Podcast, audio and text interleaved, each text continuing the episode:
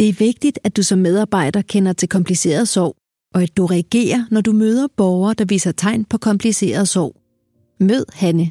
Hendes mand døde for seks måneder siden, og hun har været i sorg lige siden. Når et menneske, vi holder af, dør, er det helt naturligt, at vi sørger. Mange oplever, at sorgen aldrig går helt væk, men at den over tid bliver lettere at bære. De fleste oplever efter cirka 6 måneder, at sorgen bliver gradvist mindre intens, og at de langsomt får det bedre. Men cirka 1 ud af 5 oplever intens og invaliderende sorg i mere end 6 måneder efter dødsfaldet. Det kaldes kompliceret sorg. I en naturlig og sund sorgproces skifter vi mellem på nogle tidspunkter at være sørgende og helt inde i sorgen, mens vi på andre tidspunkter er uden for sorgen. For eksempel hvis vi er til børnebørnenes fødselsdag, hvis vi ser tv eller lignende.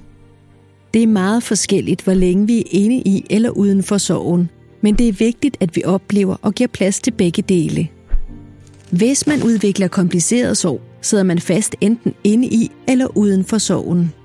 Hvis man sidder fast inde i sorgen, fylder den alt, dominerer hverdagen og er nærmest invaliderende. Man holder fast i alt, som det var før dødsfaldet. Man kan ikke skille sig af med afdødes tøj og ting, eller man dækker måske op til to ved middagsbordet. Hvis man sidder fast uden for sorgen, forsøger man ofte at fornægte den og undgår at sørge. Et tegn kan være, at man undgår steder, situationer og mennesker, der vækker minder, og man vil måske ikke længere sove i den gamle fælles seng. Kompliceret sorg har store konsekvenser for vores psykiske og fysiske tilstand, og et menneske med kompliceret sorg har brug for hjælp. Derfor er det vigtigt, at du som medarbejder er opmærksom på borgere, der udviser tegn på kompliceret sorg og altså sidder fast enten inde i eller uden for sorgen. Og det er vigtigt, at du reagerer ved at tale med din nærmeste leder.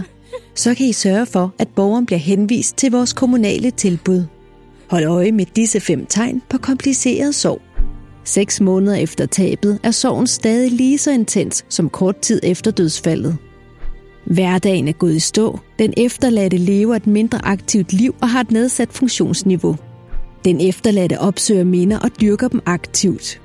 Den efterladte lader som om den afdøde stadig er til stede.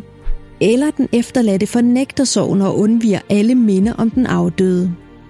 En borger med et eller flere af disse tegn har brug for hjælp. Tal med din leder, hvis du har mistanke om kompliceret sorg hos en borger.